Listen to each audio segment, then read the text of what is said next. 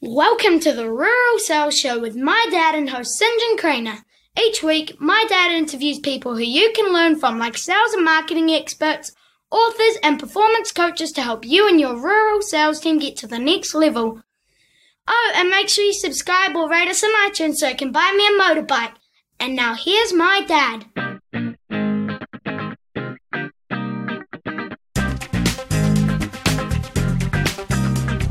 This week we talked to Patrick Smellie. Uh, Patrick is a very well known, regarded, highly esteemed senior journalist. He's worked in corporate communications, worked for some of the biggest PR agencies. He's been a journalist for the Australian, the Dominion Post. He's been in the press gallery at the Beehive in Wellington for decades. He's served under Roger Douglas uh, back in the day. So Patrick's got a lot of knowledge, and I got him on the show to demystify media and the media landscape and journalists. And we talk a, whole, a bunch, a whole bunch of things because kind of the media and journalists can kind of send our blood cold sometimes because we don't know how to deal with them. They can be intimidating because we don't know how the system works. So he's going to unpack that for us.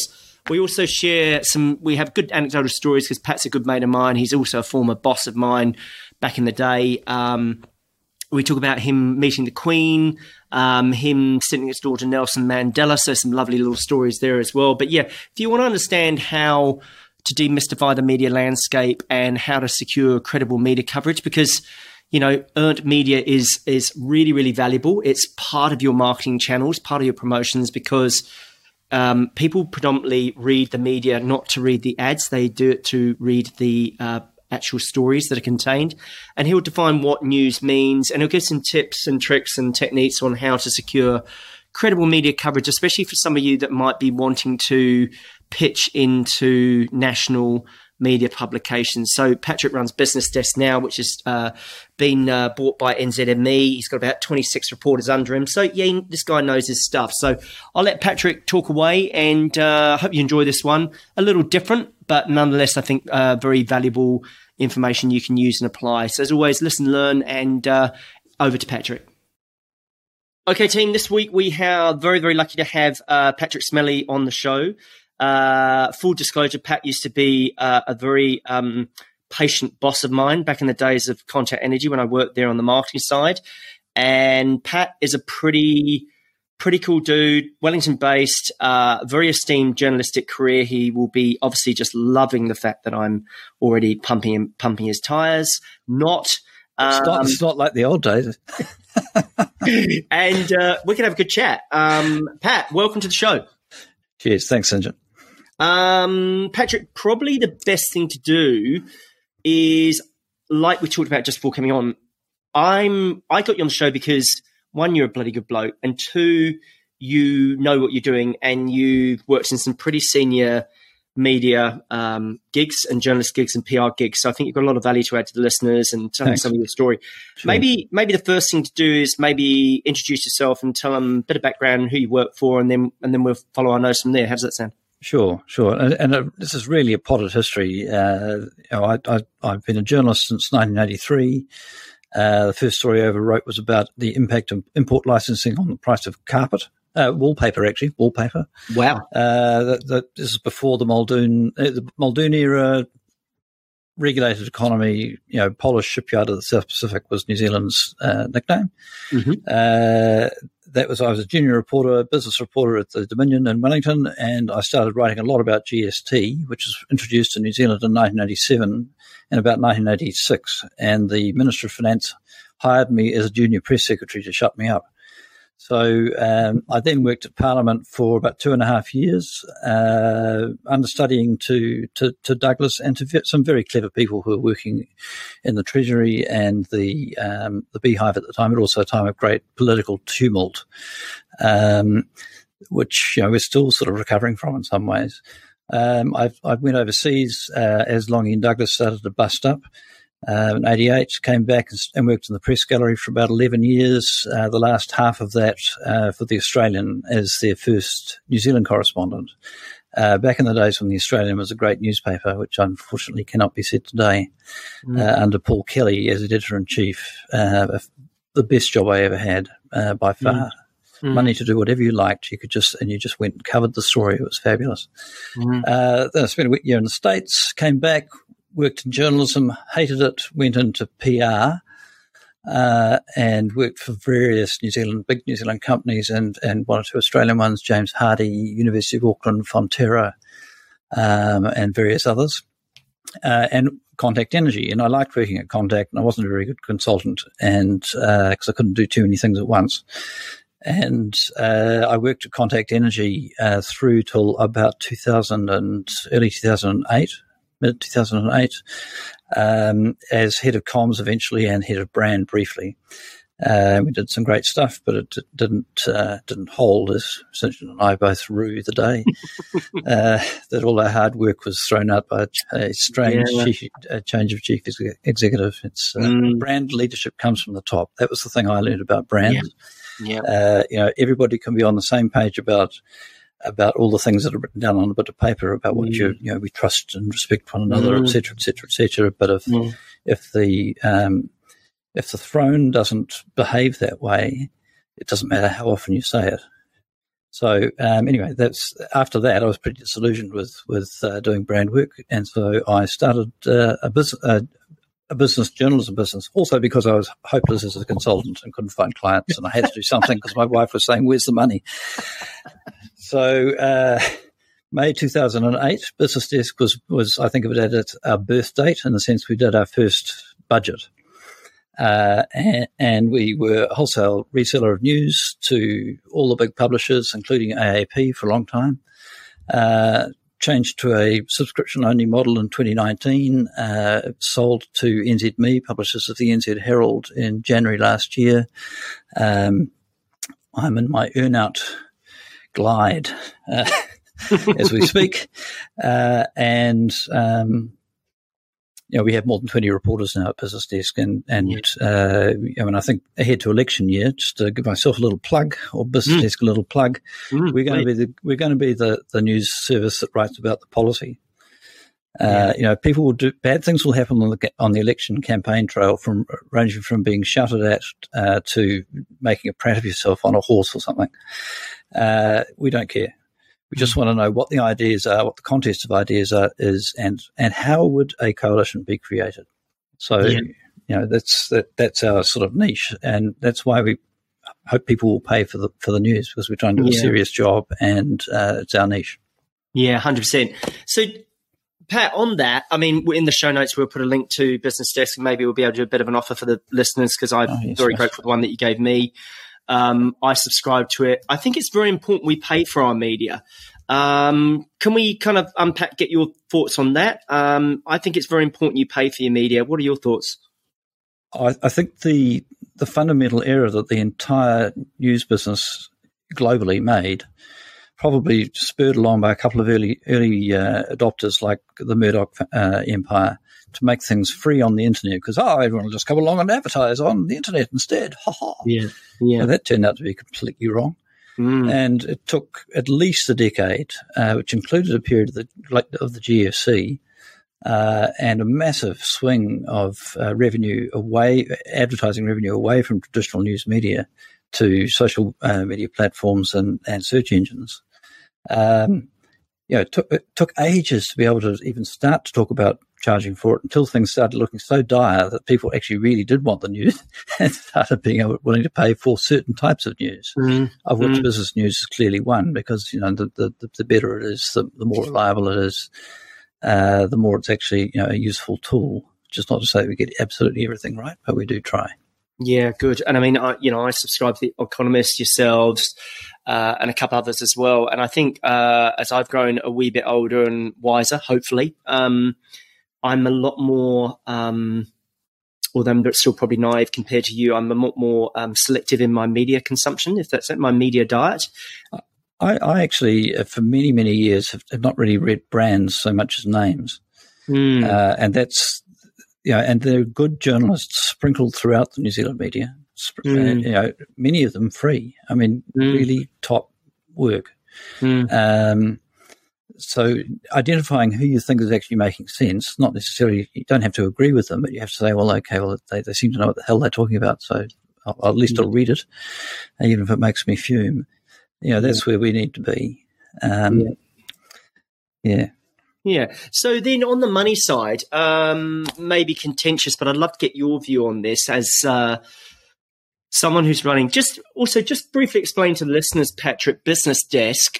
Uh, obviously, in a non-pluggy, way, which I know you'll do, is it's a syndication service, isn't it? Can you explain for the layman listening to this who's probably not au fait with that whole? What, what does that actually mean? I, I, I describe it as a subscription model really. Yeah. Uh, and in that sense, it's no different from a SaaS or, or uh, a Spotify or, uh, you know, you pay a monthly fee and you get the whole thing.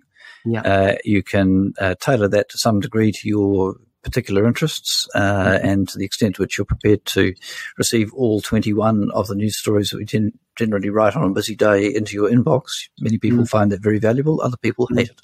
We give mm. you the option to, you know, you've got to have a little bit of UX along the way. Yeah. Um, so yeah, monthly sub uh, and um, all you can eat, and uh, a lot of our readers actually prefer to read email, because I think we're, mm. really catering to a, to a business and decision making audience, uh, yeah. and so they're not really browsing around on the on the web; they're they're looking what's what's in the inbox. Yeah, could you did you used to syndicate content and media. We used to, yeah, yeah, yeah, yeah. Oh, I mean, that's been that's really we did, we went through a fundamental business change, uh, business model mm, change. Mm, yeah, so we used to sell. We used to think of ourselves as a wholesale, a content wholesaler. Yeah. And we would call ourselves business desks so, that nobody would be able to, to, or nobody would think about the fact that they were getting the same news from the same, in like five different publications.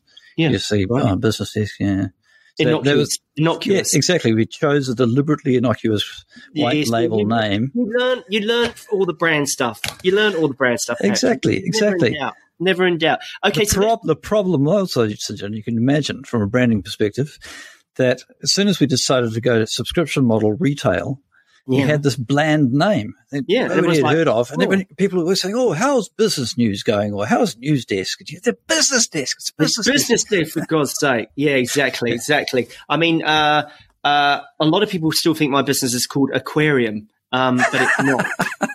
See, I love catching yeah, but it's always good. my jokes.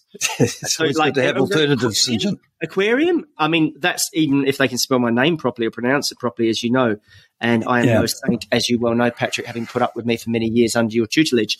Um, so let's talk about um, the money side. Maybe before we get into more of the sort of highlights and moments and lessons you've learned, because I, I, think you I think you're a great storyteller and got some fascinating sort of nuggets to share. Is tell me about something that I think the New Zealand listeners here might not so much the Aussie guys, but the fact when the when the government during COVID provided the media money to, and I'm choosing my words carefully here, keep the media outlets afloat.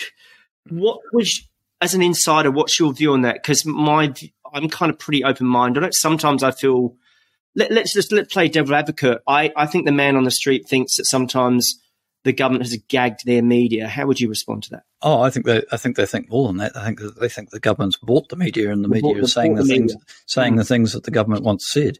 It's not that we're being quiet about anything. It's we're lapdogs who who wait mm.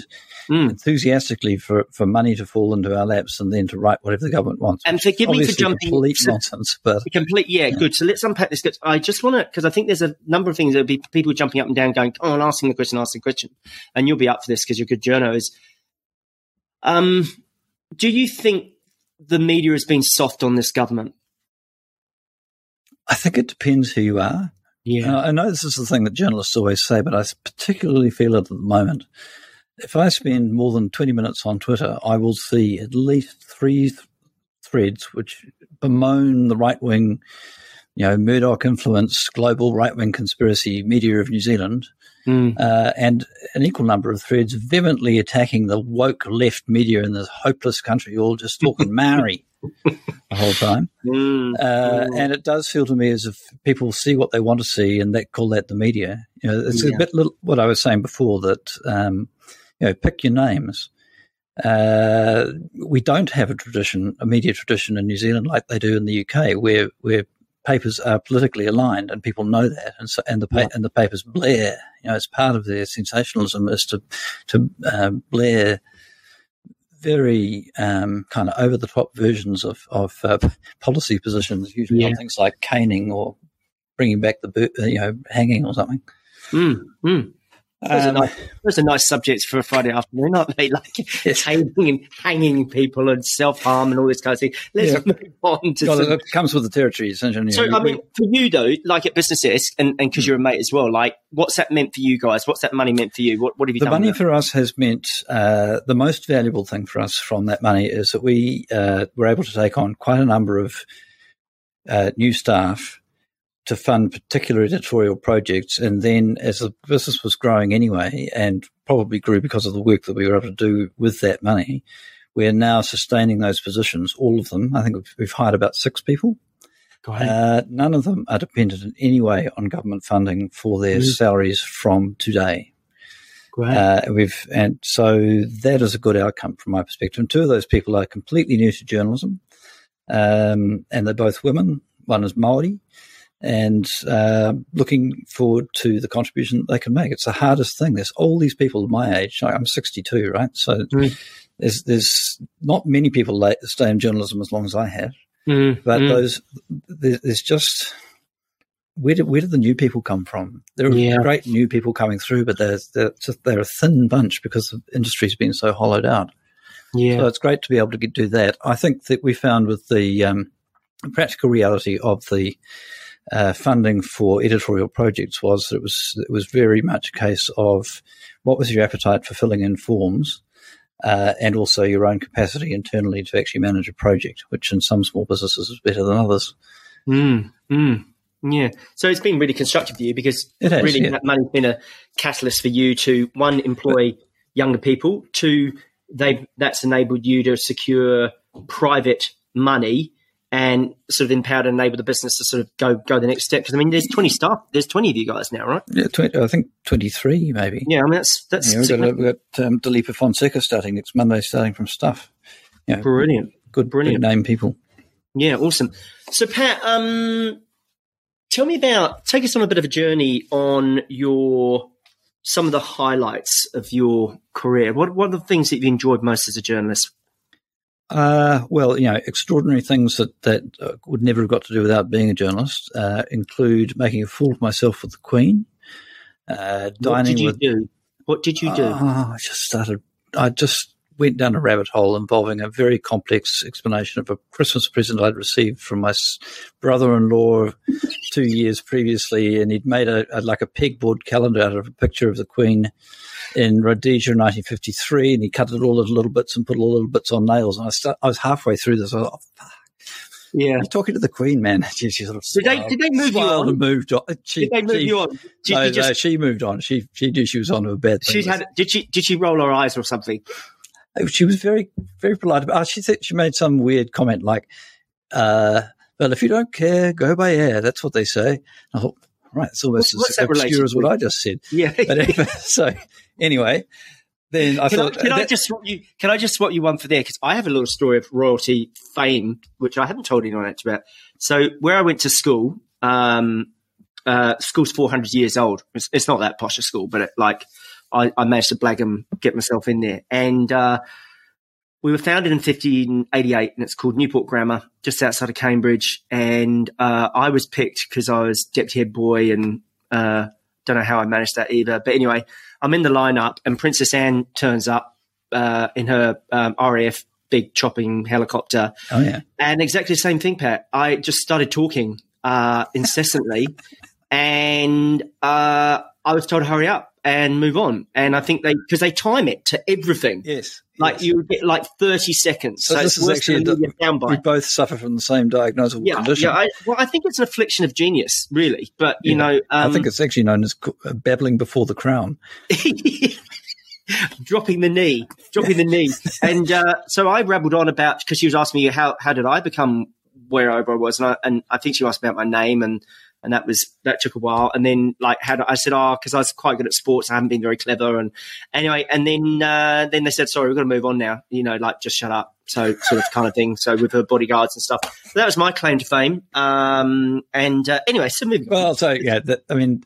I was a week out from, I was a chairman of the press gallery at the time in New Zealand, and Nelson Mandela was in the country because he was coming to the Commonwealth Heads of Government meeting, which is why the Queen was in town. So he mm. was going to the 125th anniversary dinner of the New Zealand Press Gallery as the guest of honour. Wow. Uh, a week later. And I thought, mm. after my encounter with the Queen, I thought, I must not do that again. and took myself in hand with respect to how I would conduct my conversation with Nelson Mandela, who sat to my left for about an hour, uh, yeah. which was extraordinary. On the left. Yeah, he was the guest of honour, and I was the chair of the press gallery, and so, so I got to sit right next door to him for an hour. Yeah, next to Nelson Mandela. Yeah, chatting. That's amazing. Wow. Yeah. And what did you talk about? Uh, did you just bite your hand all the time and just sat in, sat in your hand? Yeah, no, I, say nothing. I, yeah, no. Uh, we talked about rugby quite a bit uh, mm. and the Springbok tour. Mm. Uh, and the extent to which he was aware of that, and other South Africans were aware of it, and the, but also the extent to which, although they they were sort of amazed. I remember him saying they're sort of amazed. What's going on in New Zealand? Why, why are people making such a fuss about us? It's, you know, rather nice, but God. Yeah. yeah. Um, and also, it's, you know, it's really kicking the Afrikaners where it hurts because it's the their game. Whereas the Africans don't actually really care about rugby. They're only starting to now. Football is their thing. Yeah. And so from you know they loved it politically, and they also loved the the extra sort of twist. They didn't care if the Spring, Springboks lost or couldn't play games. That was just hurting their their uh, dominant overlords. Anyway, so that I didn't make a fool of myself with Nelson Mandela, as far as I'm aware. Uh, what else? Oh, I spent a month in East Timor uh, when the whole place was being burnt down by the Indonesian army in 1989, uh, and briefly contemplated uh, life as a roving war correspondent until my wife said that's not part of the deal, which was well, fair. And come back and come back home. Yeah, oh, yeah. So uh, I don't know. You, you, you. I remember you saying you spent quite a few times on these government planes, but these government planes seem to either break down or run out of fuel. But I mean, obviously, you're still living, so yes. they can't be that bad. Uh, well, they just can't they go. Like? They can't they go very far. They're not bad, actually. I think the most this, here's a here's a long haul travel trip tip for you, because mm. there's no screens on those planes. It's just a you know, it's basically get a, a seat. Mm. Uh, you've got two options, well, three options actually, but the ones I've been on. Uh, first is to look out the window. The second is to read a book. Mm. The third to, is to get drunk with Paddy Gower. Although you can't anymore because Paddy. You know, Tell me about Paddy Gower. Come on. Oh well, yeah. Like, you just get you get you get you get things can get convivial on the plane, and, and you know it's talking, reading, or looking. Only three options. Maybe you can listen to a podcast. There could, there could be something else as well. I'm, I'm not sure we'll be listening. Eating. Eating. Eating. Yeah, yeah. yeah. We, we, probably might stop the line there before we get too too endangered. Yeah, it's a family show. So Paddy Gower, it's a family show, exactly. Um, Paddy Gower, um, what he's kind of reinvented himself, hasn't he? What do you think?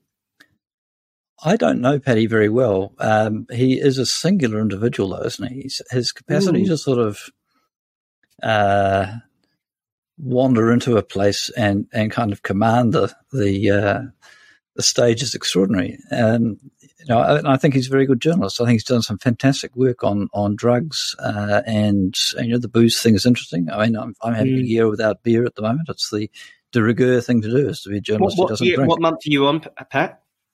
Uh, month or week? Uh, Day? two two weeks so far. Two weeks. Oh, of course, because we're into the year. I thought you'd already yeah. done it last year. No. Does wine count or not? Beer. I said beer. Okay, yeah, good, good. Sorry, just just just want to check that. Okay, good. Um, wasn't like uh, I think Paddy Gower he got his sort of uh, populism when he did um, Thug's Life, didn't he? You know, this is this is the fucking news because oh, he was yeah, in a library or something. Like funny. he. He's a quite a funny fella. But anyway, we're not here to talk about Paddy Gower. We're here to talk about a different type of Paddy, which is Patrick, Patrick Smellie. So, Pat, lots of sort of amazing experiences and opportunities to meet some very, very famous people. You've obviously bored the Queen and you've hung out with Nelson Mandela, so not many people can claim that. Um, what are some of the more on the more serious side? What are some of the more some of the lessons that you've learnt in your journalism career? Because you know, I think that'd be interesting. I think looking across the journalism and communications careers, because you know they're basically two sides of the same coin all the time there are some pretty hard rules of of um, how to behave in public, which mm. a lot of corporates don't necessarily uh, either quickly get or do well. um, which have to do with understanding that you know it's nice if someone writes something nice about you, but news thrives on crisis and mm. uh, and on um, negativity. Not exactly, not, not, exactly, division, but but wherever there is a disagreement about something, that's where the mm. news is because mm. know, people passionately believe one thing or another. It's you know for for pointy headed people like me, where it's the contest of political ideas, that's fine. It's when they, they start starts getting nasty. That's that's where it's more of a problem.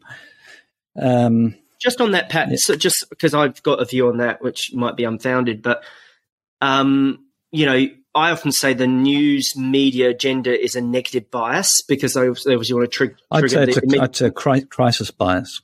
Crisis bias, and then also you know if it you know that whole adage you know or that saying, if it bleeds it reads. So you know like, um, if it bleeds you know, it leads. Yeah, yeah, yeah. Bleed, bleed it reads or bleed, bleed it leads even better. Exactly. Yep. So on that, I mean, media have obviously got a responsibility, haven't they, in terms of balanced reporting and all those things, right? Yeah, yeah. I mean, it's it's an interesting in- industry in the sense that it's largely self-regulated. I mean, anyone can wander along and say they're a journalist. You don't have mm. to get a license or anything. Although in many other countries you would have to, uh, mm. and and you know, then in countries where the government actually does control the news media, they generally have a list, and you have to have a little stamp in a book that says you're allowed to do it. Mm. Uh, mm. you know, it's amazing. When did I? I tried to go to the. I went to the United States the last year. Mm. God, the palaver to get a a um, a working journalist visa. There's a lot of yeah, stuff they want to pretty, know. Pretty you know? tough, aren't they, on, on most things in terms of immigration, mm. all those yeah, things. But yeah. you know, that's up to them and, and their their nation. Um, mm. So yeah, the biggest lessons. Like, what are some of the sort of maybe some mistakes well, that you yeah, learned from along the way? When you make a mistake, own up. Yeah. Doesn't matter whether you're, whether that's a journalist who's made a mistake or a company that's made a mistake and has discovered it. Mm. Um, and the immediate question is, well, everyone's going to know about this soon enough. So, mm. what are we going to do about it? Are we going to fudge it, uh, or are we going to be truthful, or and, spin it? You know, the spin. Yeah, yeah. Look, I mean, it's very easy for me to say this in an absolutist way because not all issues are completely cut and dried, and there, there mm. are times when you, you maybe want to make a counter argument for the thing which everyone's going to think you're either guilty of or have done. Mm. But a, a, lot of the time, you just got to say to yourself. Um, it will be quicker and immensely easier if you don't try at all to lie about this. Yeah. I mean, I have really experienced this in the beehive when I, I leaked the budget by accident. I was 23 year old, wet behind the ears, comms advisor to Roger Douglas, and I arranged the bloody thing to be couriered to various opinion leaders before it was read in Parliament, which is a mm. massive breach of privilege. And mm. so Roger didn't even blink. He just he just said, "I've got to offer to resign." Wrote the letter, mm. went up to Lange, slammed it on his desk. Lange and he were getting on at the time. Lange said, Don't be ridiculous, but we're going to have to tell everyone about this. And it was over.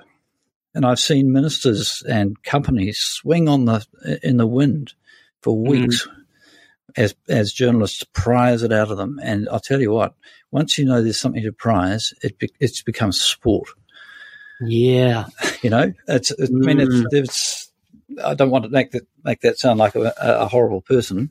Yes. Um, one of the things that I have learned as a journalist uh, is that there are some people who should know what they're doing when they're in front of, of a microphone with a journalist, and there are a lot of people who've never done it before. Mm, and mm. I operate slightly different rules for those for those who don't know who haven't done a lot of this. You know, they, generally speaking, uh, most most people, including senior people in the corporate world, think journalists are the scariest people. Yeah. Uh, they they find uh, um, they find us mysterious. They don't really understand what the news is, although they do actually because they read they read it, uh, and we see them reading it. You know, we metricate everything, and the things which they they would say, "I'd hate it if that's written about me," and I'd be going, "Bloody media!" That's the thing they're all reading about the competitor. Mm. And if it's accurate and true, then then it's that's that's just comes with the with the patch. Um, but uh, I suppose if you want to, if you want to kind of, if you're making comment to a journalist, and they've asked you for an on the record comment, you, you and you're not used to doing media, you're completely within your rights to say, "Look, give me ten minutes. I just want to write some bullet points, and I'll come straight back to you." Yeah. The main thing is, do make sure you come back. Yeah. Uh, to the extent that you have the opportunity to, if media um, relationships are going to be important, I think there's there's sort of a hard rule for me, which is there's never there's never a waste to um, have a coffee with someone who's working in your area. I, you know, different parts of journalism. You know, I did a lot of work in mental health uh, law at one stage, just off on mm. a bit of a byway. Mm. Uh, and the psychiatrists and others would say, "Oh, but we, we, we make all this investment in health journalists, and then they go off and become, you know, a sports reporter or something." What what was the point? Mm. The thing is, those people will go on to um, other more senior positions throughout news organisations, and uh, the you know we're magpies, and we retain all that knowledge, and it becomes you know the more people you can get to understand what you're up to uh, in the journalistic world, it's never going to be a waste. Mm. Mm. Uh, so know, saying- but also knowing people before you need to talk to them. Good. Is incredibly is- incredibly valuable. The important thing is not to make a nuisance of yourself. You need, if you want to get to know a journalist, be sure that you have something, that, things that you that are going to be relevant to them. Don't just turn up and try and be their mate. Yeah, this is good advice, listeners, because um, Pat does know what he's talking about here. Is I, I think I couldn't agree with you more 100%. I'm, I still don't understand the media and I'm pretty naive in it. That's why I've got you on the show. Is you know, it's a very mysterious, almost kind of like, oh my God, you know, they're going to quote me, misquote me.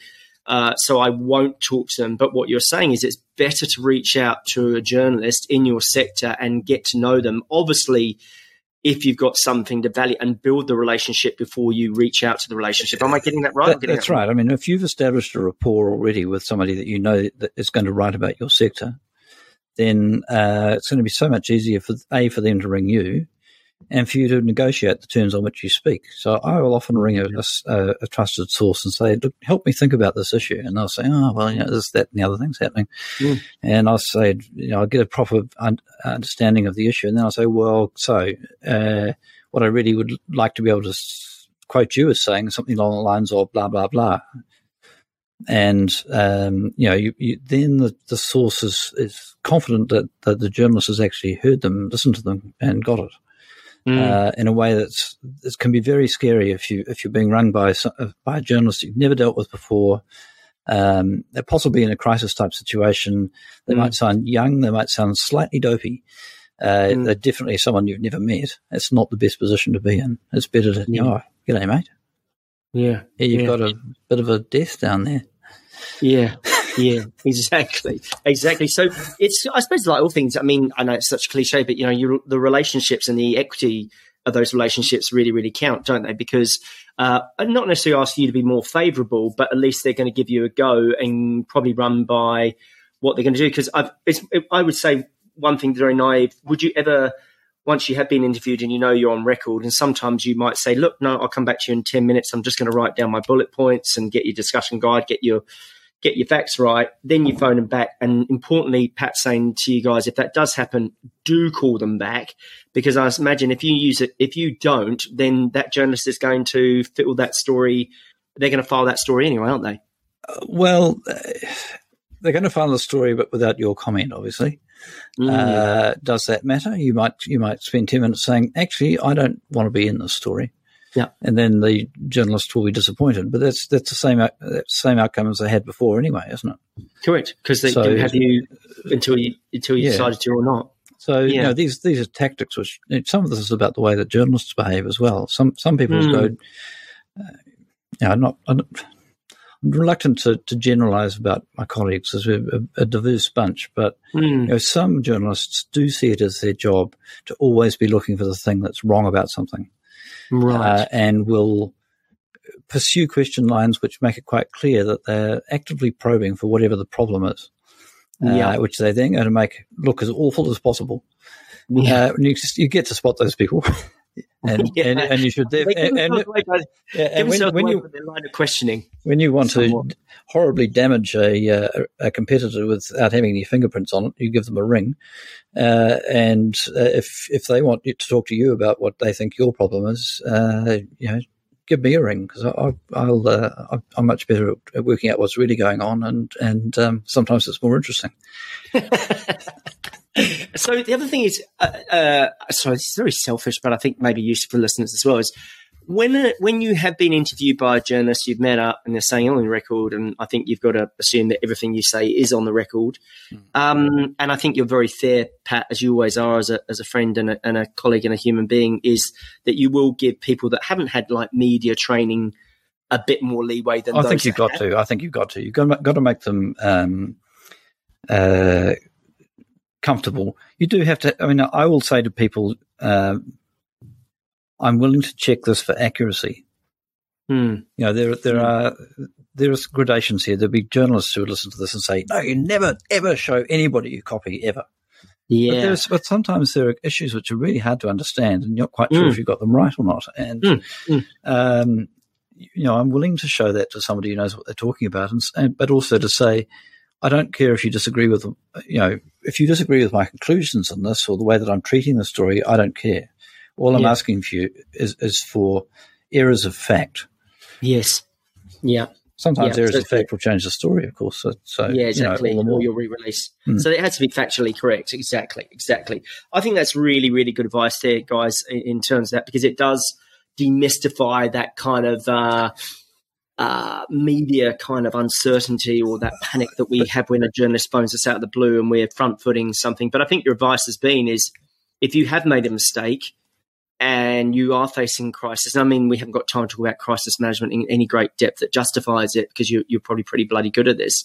Is that you've got to front it and front up and tell the bloody truth, right? Front up, tell the truth. In certain types of crisis, you also have to have role played how you're going to do it because mm. sometimes you're dealing with extremely valuable or, or potentially distressing information involving inv- mm. individuals, and mm. you can't get that stuff wrong. Yeah. So you, that, that was what really struck me about about we never had one at Contact Energy. We did do real crisis exercises. It was the idea that you had to be incredibly fast, like incredibly fast, incredibly mm. accurate, mm. Uh, and those two things don't always go together. No, it's like what what uh, you remember the sling shooter. Uh, don't know if he's real or not. Um, not that I'm a big Western movie fan, but he said, "Speed is good, accuracy is everything." yes, well, that's true. Yeah, yeah. So, um, cool. So, you know, we've we've done a lot around, you know, the press gallery and everything else.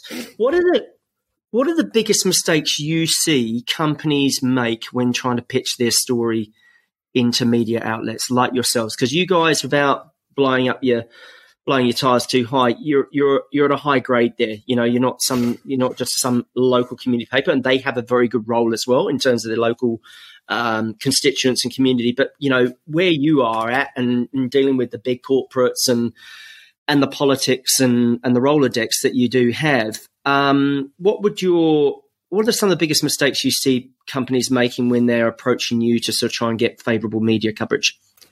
Um, there's a bunch of things that happen a lot. Uh, one is that, that they actually haven't got a story to tell. It's actually, frankly, dull. Uh, it may well be quite worthy, uh, and maybe some feature writer could turn it into something, but it's not a news story. Yeah. Um, another thing that happens a lot, although I'd have to say it happens more through the use of public relations agencies, which hand these kinds of jobs to relatively mm. junior staff who, who I, they feel like it must be like being one of those people who tries to get you to sign up for UNICEF on the street, you know, mm. trying to get journalists to take an interest in, you know, someone's invented something in their garage in Invercargill and they might sell something at some stage. Mm. Uh, you know, it's not that interesting. Uh, you know, mm. so there are some rules sort of for business stories. You know, there needs to be some dollars in it. You know, yeah. take the bull by the horns and and commit to some numbers, so that we can get some sense of the scale. You, you can see you get things where you think, oh, that sounds very interesting. You discover it's only worth about you know half a million dollars or something. Mm, um, mm. They didn't put that in, and it's mm. it's unless that is a, an amazing story of some kind. That's not a huge amount of capital. I mean, we, we want to we want to know about all the sub listed companies which are um, looking for private capital, possibly considering public market listing at some stage, um, mm. probably looking at debt funding at the moment. Mm. Um, uh, there's a lot of businesses out there, particularly in the New Zealand agri-tech sector, which we don't know about and which I wish we did. Very often, those companies don't really want to talk to a journalist. They don't need to. They're going trundling along happily doing what they're doing, and, and media coverage might actually be a nuisance. Mm. Uh, and I understand that. But from our perspective, the easiest thing for us to do at Business Desk is to cover the NZX and the listed companies because they have such high disclosure rules. We get to know a lot about them, which mm. is a mm. huge and useful discipline on a growing, big, bigger growing company. But, mm. you know, it's, it's not where everyone raises capital by any means these days. So we're mm. really interested in all the kind of, you know, who's, who's putting money in out in the, you know, feel free to ring me with these kinds of tips.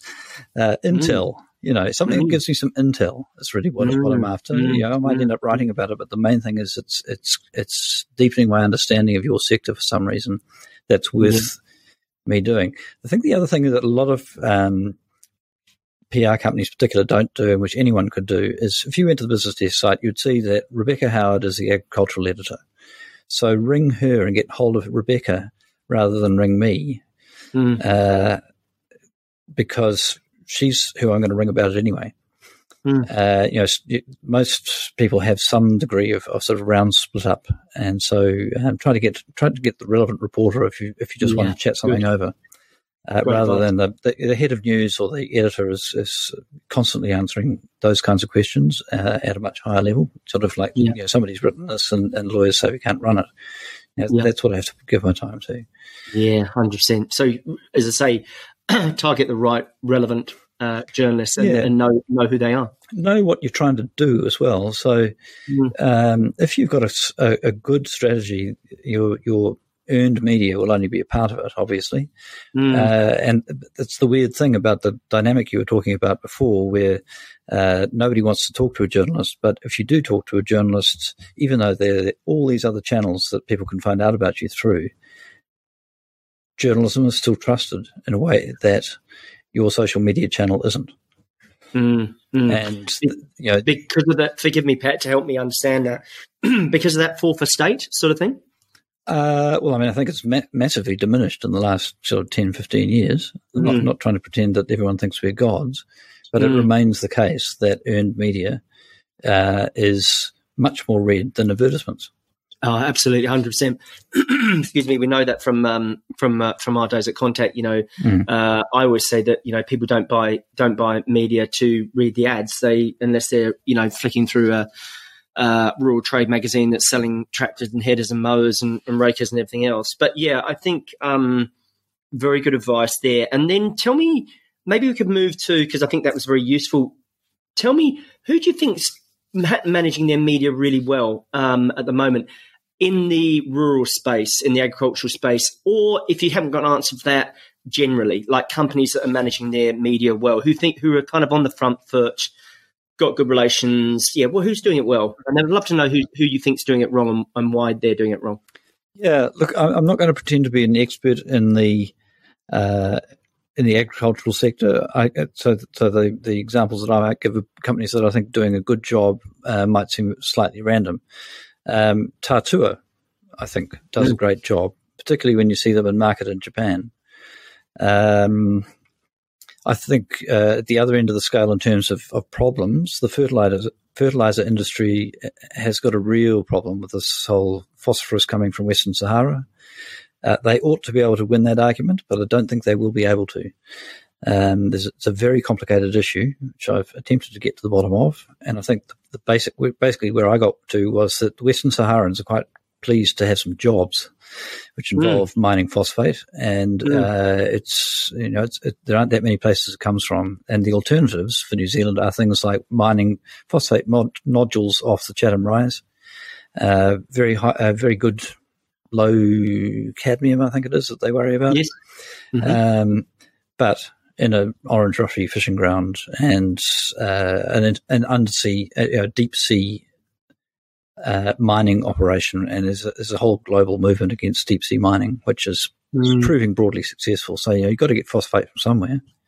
Uh, mm. Take that a step further. The whole question of the amount of nitrogen uh, being released into New Zealand. I don't know so much about Australia, but in, uh, New Zealand, clearly, um, you know, nitrogen is, is the sort of the third greenhouse gas that we don't think about.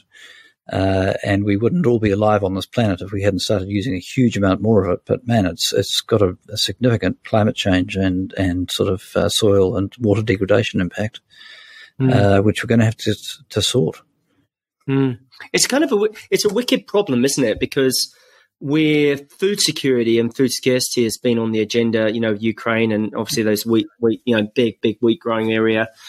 Um, and, you know, we have to find a way in which we can balance because, you know, I think during COVID, excuse my bias, but I think the rural economy was had some of its respect restored because it was the only bloody one actually making any money for the country. It was the only thing that was earning any export dollars. What, what would you say to that? I think that's one of the great surprises of the last 35 years for someone who came into work for, for Douglas and Longy. You remember, Longy used to basically say, you know, the farming industry is a dying industry. Well, that actually has not been the case. The, the, no. the, our agricultural industry and our production of food and fibre is still hugely important. I, I still think, as a country, though, that we haven't gone, we haven't made nearly as much use of a lot of the, the science and capacity that we actually already have. I'm thinking particularly mm. of, of um, plastics and resins and so forth from wood. Uh, mm. actual products made from wood, which are which are uh, you know, highly malleable, plastic, you know, mm. Mm. almost sort of 3D printing style stuff, which is same, you know, same with same with strong wool, Pat. You know, there's some uh, amazing work being done there as well. Yeah. Um, so going up the value chain, why haven't we gone up the value chain? There's a whole bunch of reasons for that. Um, mm. So in terms of co- companies, that's partly why I like Tatua because they have um, they have gone up the value chain with dairy products. Uh, mm. One of the mm. very few New Zealand companies with the capacity to do so, because even though I think Fonterra has actually improved enormously under Miles Hurrell mm. uh, from the Theo Spierings uh, days of yore the uh, eight million dollar man. Yeah, where is Theo now? No, I don't know. It's it's like where's Wally, isn't it? Like where is he? Yeah, it'll be comfortable wherever it is. Mm. Uh, mm. Um, but yeah, Fonterra, I, I, I regard as, as a dead hand on the capacity of the New Zealand dairy sector to innovate for high value products. We, know, mm. I think it's a. Good, do you think that? Do you think that's because of the capital constraint there, Pat? You know, the fact with that cooperative model. Yep. I mean, I think you know, cooperative ownership means that you're only as good as you only can only raise capital against what your shareholder base can do, and most people have their capital tied up in the in the farm. Mm, we had that with obviously with the Chinese buying into Silkworm Farms and uh, well Westland Milk, Pukekohe, and um, you know the Malaysian, and then I think there's a a new um, new uh, dairy processing going up in um, I believe, as well. Sounds right. With the with, with the Singaporeans or Malaysians or Singaporeans actually. I think Ofi. I mean, one of the stories I think is going to be really quite fun this year is um, thinking of Chinese investors in New Zealand's dairy industry, that uh, Westland uh, Milk is owned by, by Chinese shareholders, mm. uh, and they have spent forty million dollars to double their um, FMCG butter butter making capacity, and have gone mm. into something like five hundred stores in Walmart across the across North America, which is a massive opportunity for them. Huge. Uh, and they're going in beside Kerrygold, an Irish brand, yeah which is a behemoth yep. brand, and, and which is also, but also has the grass fed thing going on, which which is unusual mm. for. Mm. So we're, we're actually specific competitors in the way that we farm uh, mm. compared to Ireland, and mm. uh, yeah, the, the, manufacturers of Kerrygold are, are taking. Uh, Westland milk to court in California to, uh, to, to, you know, that's, you can't use that yellow. Our thing's got a cow on it. You can't have a cow on it. Uh, you know, this, this, this writing looks a bit similar and they certainly oh, did. They yeah. certainly did change it for the American market from what they how they sell West Gold in New Zealand. But I think it's a bit of an uphill climb for for no, Kerry. It's always people give themselves away by the things they do. Right? I always uh, what was Andrew Carnegie's quote? He said, uh, "I don't." I don't listen to what men say. I watch what they do, and that tells me all I need to know. So, you know, if you want to know something about someone, watch what they do, not what they say, right? Uh, or better still, look where they spend their time and their money. That'll, that'll tell you where their priorities are on that, because um, you know you were probably not prepared where we were going to go, but like I, I, I was talking about this with friends uh, over the break is the whole regenerative ag thing. I'm not a Julia Jones or um, you know.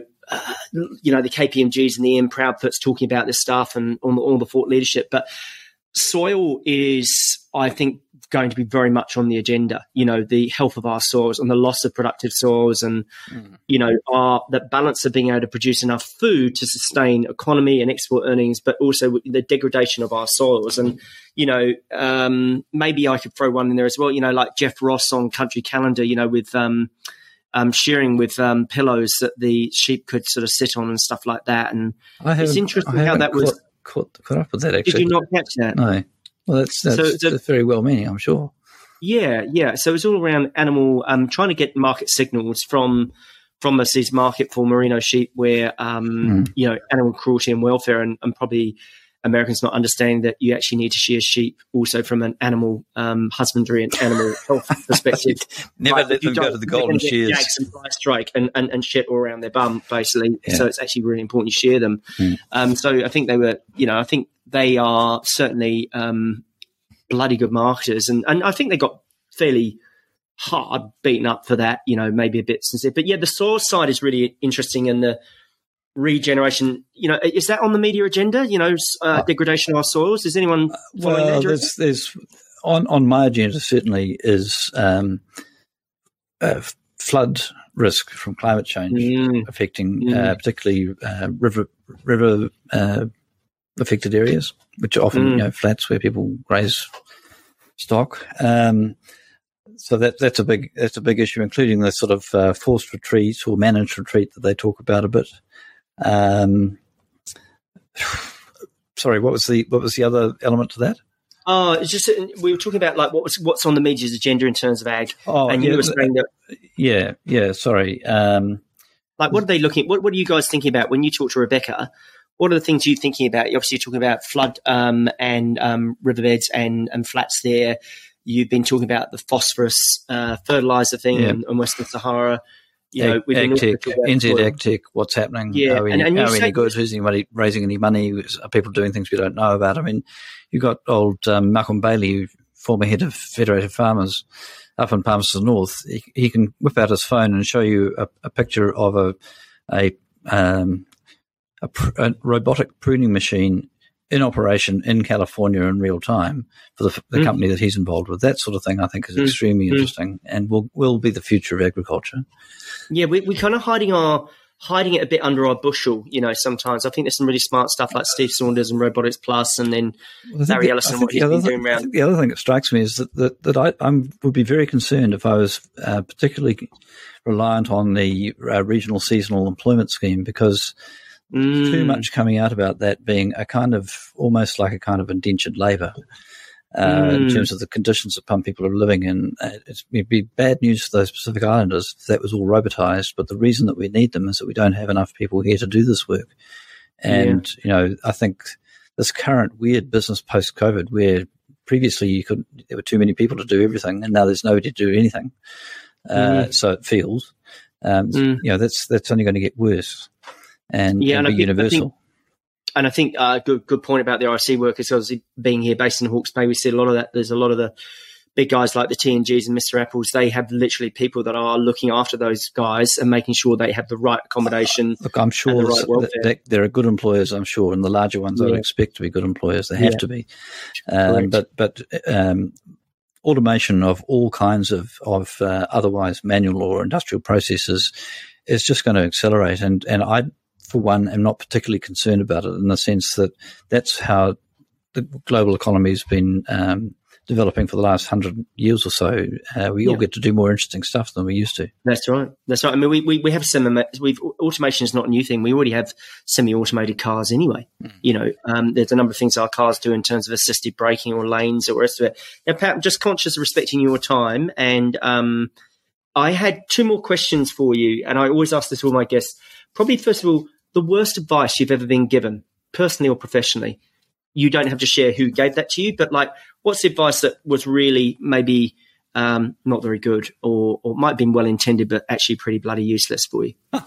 I think I've been lucky with mentors. I, I mean, I I can remember some sort of uh, amazing moments of of uh, dissonance. Like, I, I know we spent all this money on the brand, but we can't do any of the brand stuff uh, at the moment because uh, that that won't kick in for a year or two. So we'll just, you know, subtext will just be bastards in the meantime, like we always have been, until the brand starts working.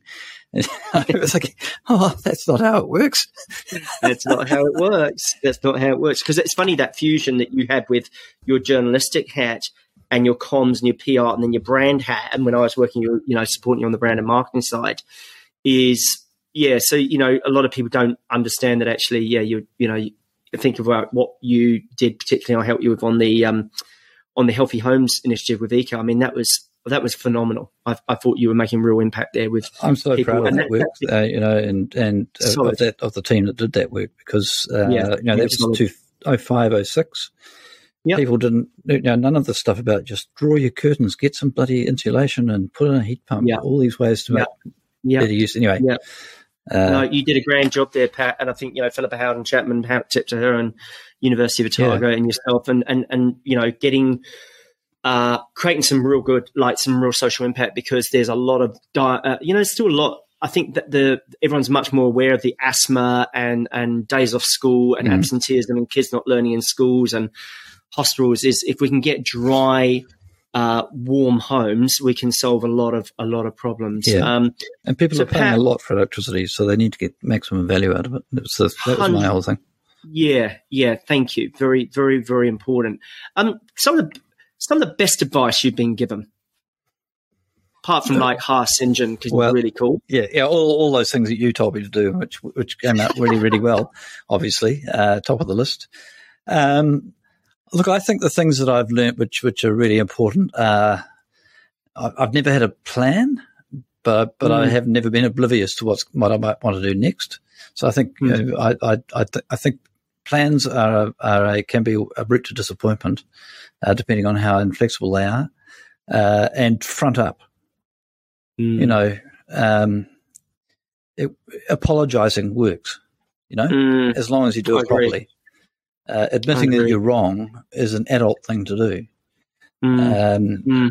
and, and how you carry yourself in the putting right is often decisive in how Yeah. people judge you ongoingly. And you can actually make things better if you get that right. But generally Yeah. speaking, I would say that if you're going to do that, expect a lot of pushback from your legal team because Mm. because they they're they're trained to Mitigate ident- risk. identify risk and tell you not to take it. Or many Yeah. people think that's what lawyers are doing. In fact, all they're doing is telling there's a risk. You've got to decide whether to take it. But it sounds worse Yeah. than that a lot of the time. Mm, Uh, and the reality of the of the of situation where you've got a problem is that you need something back, an, ex- an exchange of some kind. You have to give something, uh, Mm. and, and to acknowledge that people are owed an apology. And if you try and try and sugarcoat it or come up, you know, nobody cares why. Nobody ever cares why. They just want somebody to say sorry. Yeah. Yeah, I agree. And I think, you know, uh, as I grow up and mature, because it's, I think it's, you know, we probably worked together at least ooh, 12, 15 years ago. um, more. over my time and, you know, a bit of water under the bridge is, is, is understanding that we're 100% responsible and we have to take ownership for our own things. And, and yeah, there's no point spinning it and bullshitting it. I think, I think, I think telling your truth is actually very important. I think I, I, you know, I don't know who, who, whether there are CEOs in the audience or um, people who report to CEOs. Another thing, though, is that there are times when, when that leadership has to come from the CEO. Mm. Um, and you know, I think think, think um, senior executives are entitled to say to the CEO in some circumstances, "No, I'm not going to do this. Front this. This needs to be you because it's not going to work unless this is unless this it's is you." below my pay grade. You need to front up exactly. because it's not going to work Yeah. otherwise. You know, that's the bit they need to understand. It's not. Now, it's not that Patrick- you're a coward. It's just you're saying it's no point. Yeah, exactly. And I think when you, I, my my late father said they get paid the big bucks, they've got to front up. You know, that's that's what they're paid to do. Good, Pat. Hey, thanks for coming on the show. I think we've I think we've learned a lot about you. Um, I'm looking forward to having a well, maybe not a beer, but like catch up with you when I'm next in Wellington because you very kindly lent me your podcast studio that time. Um, and really appreciate your generosity in terms of your advice. I'd say, Patrick, uh, you are a very, very kind human being. You have a good humaneness to you. Um, you've always cared greatly uh, about me, uh, and I feel that um, I've learned a lot from you. And I certainly know we collectively had our challenges at Contact Energy uh, for the reasons we discussed. And I think we both learned a lot from it. And um, yeah, privileged to call you, mate, and great to have you on the show. And Yeah. thank you for sharing all your advice with the listeners because I think even just one or two of those things are an absolute gold because of because of your experience and your track record and where you've come from and, and, and the sheer volume of inquiries that you get every day. Oh, no, my pleasure. Awesome, Pat. Go well, man, and I'll see you in Wellington. Cheers. Hey, you. Hope you enjoyed that episode and you learnt lots from it. it. Takes a wee bit of work to get these wonderful guests onto the show who share their knowledge with you freely and generously. So, kind of makes sense for me to ask you a tiny, tiny small favor in return, and that is to ask you to rate, follow, subscribe, or share this podcast whenever you get time with friends, family members, colleagues, neighbors, or anyone in your network you think might benefit from it. The reason for my request here is a simple one, and it's because I'm on a mission. And that mission is to elevate and improve the world's perception of rural sales reps by sharing more effective sales and marketing strategies so we get you and them the results and respect that you all deserve.